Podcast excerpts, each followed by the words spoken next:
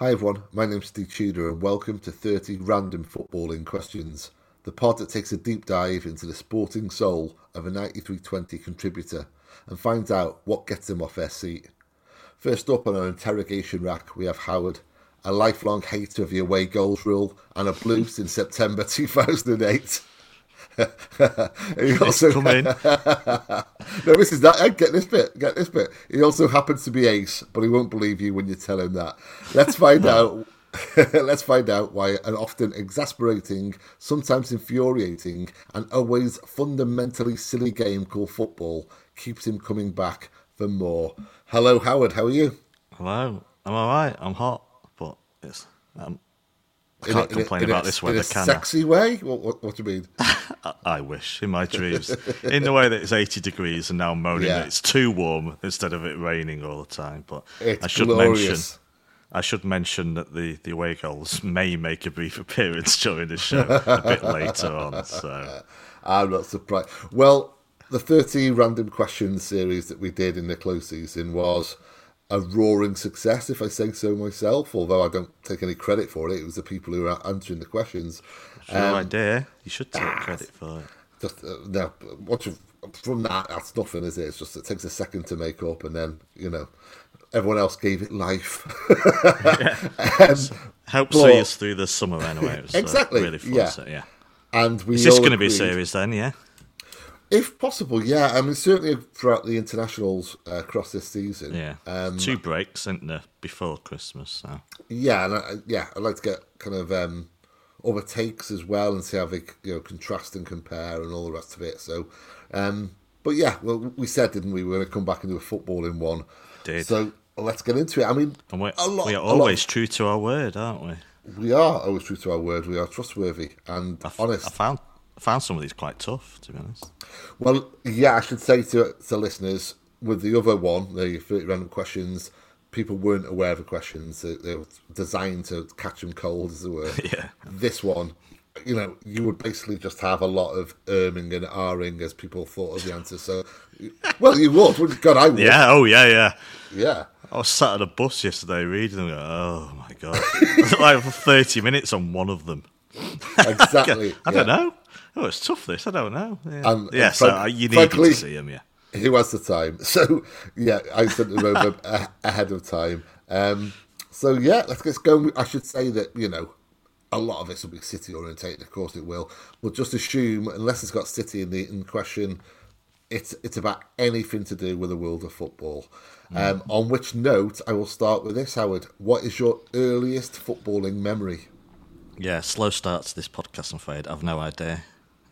But you, no, no, no, no. I refuse to accept that. Every you must have, even if it's last week, you must ah, have. Right. okay, I do. Memory. But yeah, I do. But we're talking about age nine, and that's why I said I don't have one. That's fine. That's fine. Because there is a lot of you know. I went to football before that. Yeah. Uh, I have, and I have vagueness of memories. Like walking in, being in the ground, but nothing I can pin down specifically. They're just very vague. I, wait, I have a very normal and happy childhood, but I remember absolutely sweet FA about the particulars. Yeah. Do you know, there's little mundane stuff I remember, you know, loads of little mundane stuff, but, I, you know, people talk about children's programs and stuff like that. I just don't remember any of that. So it was very vague. And the first one, how fitting that I, with clarity that I remember, is City getting relegated in '83. Oh wow! So how how perfect's that for the uh, the ordeal I had ahead for the next 30 years? And I wasn't at the match, and I remember stood in my parents, you know, in the kitchen at home. I said in my mm. parents' kitchen. Well, my home as well. I guess. Yeah, I got to live there as well. uh, I remember standing in the kitchen with the wireless on that's how long ago it was. Called it a wireless. Just listening on the yeah, listening on the radio by the back door, and thankfully I didn't have the visuals of David Pleat skipping across the, the pitch at the time in his loafers, uh, and that's the f- the first really clear one. So I have vague. I remember that vague memories of like the FA Cup and stuff like that, and being in grounds vaguely before then. But that's the first one I have with clarity. Yeah. I I think it's fair enough that you've chosen one with clarity because my earliest football memory is the first live game I went to, which was Wrexham v Shrewsbury in 1980, I think. So I was six, hmm. and I remember Wrexham scoring. I remember celebrating the goal. I remember Wrexham winning 1 0. We came home, we were quite happy. No, Shrewsbury won 1 0. doesn't that just, you know, and I, I've got the memory in my head of it, of it happening, but it, it clearly didn't. So fair enough. I will accept nine years old, that's fair. What do you remember then about your first City game that you, your first time at Maine Road? Yeah, again, I don't, I don't know what my first game. So this this has been bothering me for a while. Not really bothering me. I mean, first world problems. I thought I don't know what my first game is. Yeah, mm. As we've said before, my dad's a United fan, and when my auntie died a, a, few years ago, I thought he used to take. He didn't. I don't think he's ever had a season ticket United. You know, he's been a casual. He's a casual fan. He's not as obsessed as I am. That's that's fine. Obviously, we don't all have to be like thinking about you know a football club 24/7 it's not actually that healthy to do so so I thought he might never go to a match again he's like 81 at the time yeah so when my mate went on holiday I said can I have your tickets to the Villarreal match uh, in the Champions League last season so me and my dad went to the Villarreal match I had to stand in the Stretford end or actually I think it was the opposite end to the Stretford end anyway I had to go in Old Trafford the crumbling Old Trafford and watch United and see a last minute winner for Cristiano Ronaldo. What fun that was! But were you, you I wanted, I wanted my dad in? to go. To, I wanted my dad to go to a football match again. Yeah. And on the cat on the drive in, I said, "Right, I'm going to ask him now. What's the first football match I ever went to?" And he went, "Oh, I don't know." so, I went, "Oh, right, great." So, long and winding answer to your question, Ste. I don't know what my first match Fair was, enough. and I can't say with clarity this first. I remember just loads of eighties games, but you know, FA Cup games and beating Leicester, I think in the cup and stuff like that. But I don't have clarity again on what that very first one was, and I'll never know. So it's just kind of a shame, isn't it? So there should be a bloody plaque. Uh, there should be a plaque. Not it might it might not have been City, of course. So my dad took me to Old Trafford a couple of times, and we would go to Gigg Lane. So mm. I can't say the first football match I went to as a child was at City.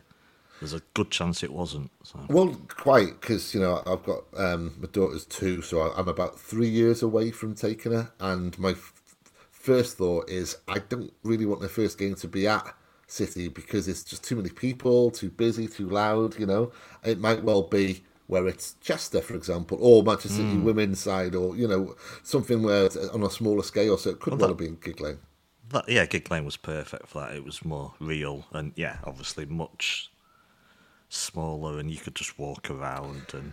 Yeah, you could literally there, just walk down that. to the walk down yes. to the pitch. You could probably walk onto it at time. Yeah, no one was bothered. So yeah, it was a completely yeah. different experience. So. It was just nearest. You know, it's like under three miles away from where I grew up. So yeah. Do you have a second team, and is it Bury? God no. Anyone who has a second team, honestly. Really? In the bin. wow. Should I say Manchester City reserves? The old. Yeah, yeah, yeah, yeah, yeah.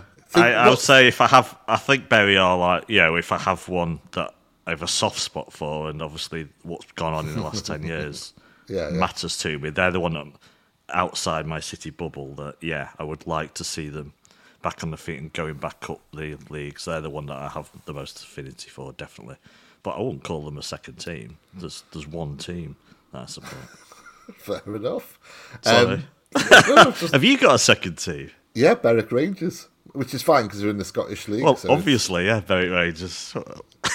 well, no, no I, I, went on I, went on holiday there as a kid, and we saw a pre-season friendly. And then soon after that, I wrote a letter to the club. You know, I was like nine or eight so when I wrote a hmm. letter to the club uh, asking for a catalogue and the chairman sent it me with a really nice letter. The, the actual chairman of the club, and I just thought, ah, I like you, I like you know, and I like the, the kit, and so yeah, Berwick Rangers. But it's all gone horribly wrong for them in recent years. Um, who was your favourite player when you were growing up? Ooh, well, I didn't have one definitely. So this is you know, they've been mulling over this for quite a while. Uh, mm. I think they were all like, I think I had an affinity for defenders. So pa- Paul Power, Mick McCarthy, and the only exception was like Peter Barnes. Were you a defender when you played? Yeah, yeah. and a goalkeeper really, but I wouldn't have the mentality to be a goalkeeper. But what I'm best at. is probably I had, I did have really good reflexes, uh, so goalkeeper was my thing. So I always, you know, even every City keeper, uh, Eric Nixon, of course, Yes. uh, Mr. Williams is in the news at the moment, uh, leaving City after decades of service. Alex Williams. Uh, I would always have affinity for the keepers. Good, bad, indifferent. Don't matter. I always have affinity for keepers. But yeah, defenders and real like gnarly midfielders. So uh, must have a thing with moustaches because Neil McNab Oh, I love Neil McNab, yeah. So if I was going to pick one, I'd pick him. Definitely, he was just he was just ace for me. And yeah, later on, Peter Reid, I just loved the a tough. He was skillful as well. Obviously, he's not just like a Yeah.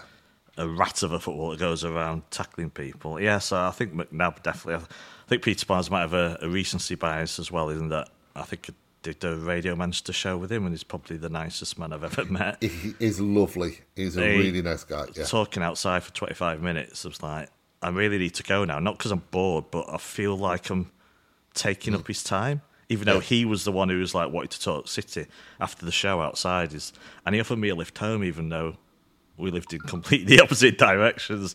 I thought, no, that's taking your kindness too far for me to, to accept a lift off you. But no, as an attacking player, I'd say he would stand out as well. I really liked him. But no, I'd, I'd often go for uh, just so, good, solid, gritty defenders and tenacious midfielders. I think so.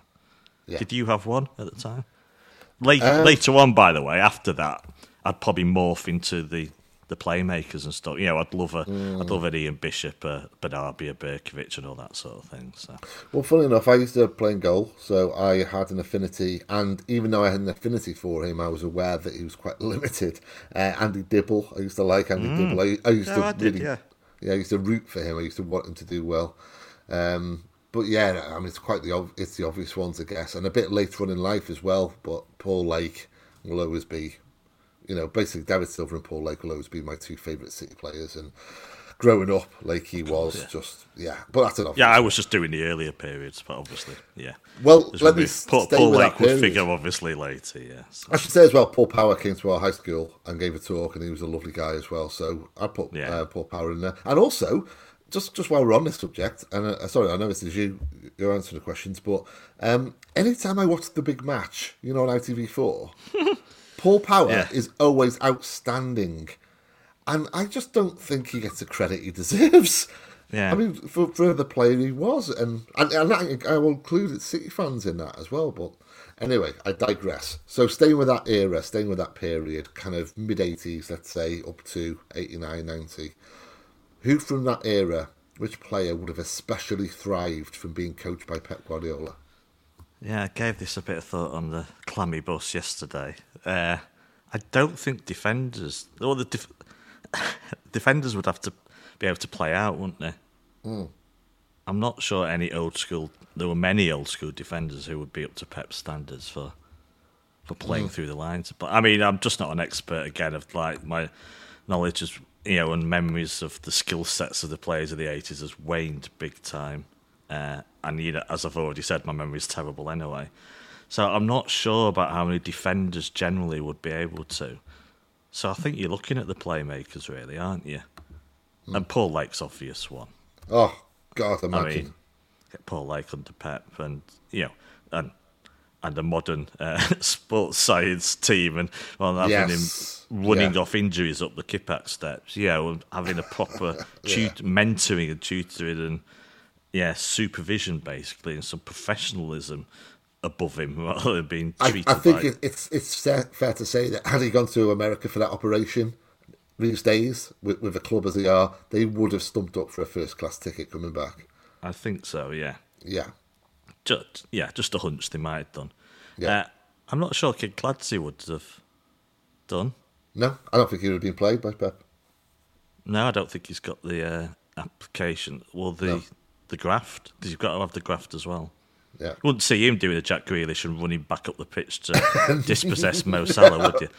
Uh, but uh, again, Benarbia, Berkovic. I Oh, think, Ber- I think he'd fall out with Berkovic after a year or so because Yeah. how Berkovic did like to uh, fall out with people. but Narbia under Pep though, just imagine that. That would just be like, Yeah. Whew. A bit earlier as well, the PSG one. Uh, you know, like a 28, 26, 27 year old or earlier Ali Benarbia Yeah. under Pep, definitely.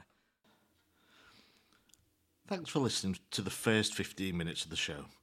To listen to the full podcast and all our contents, including reviews, previews, analysis, quizzes, and much more, go to 9320.com to sign up now, or simply click the link in the description. So, what are you waiting for? Go to 9320.com now for the best, most passionate, impartial coverage of Manchester City and beyond.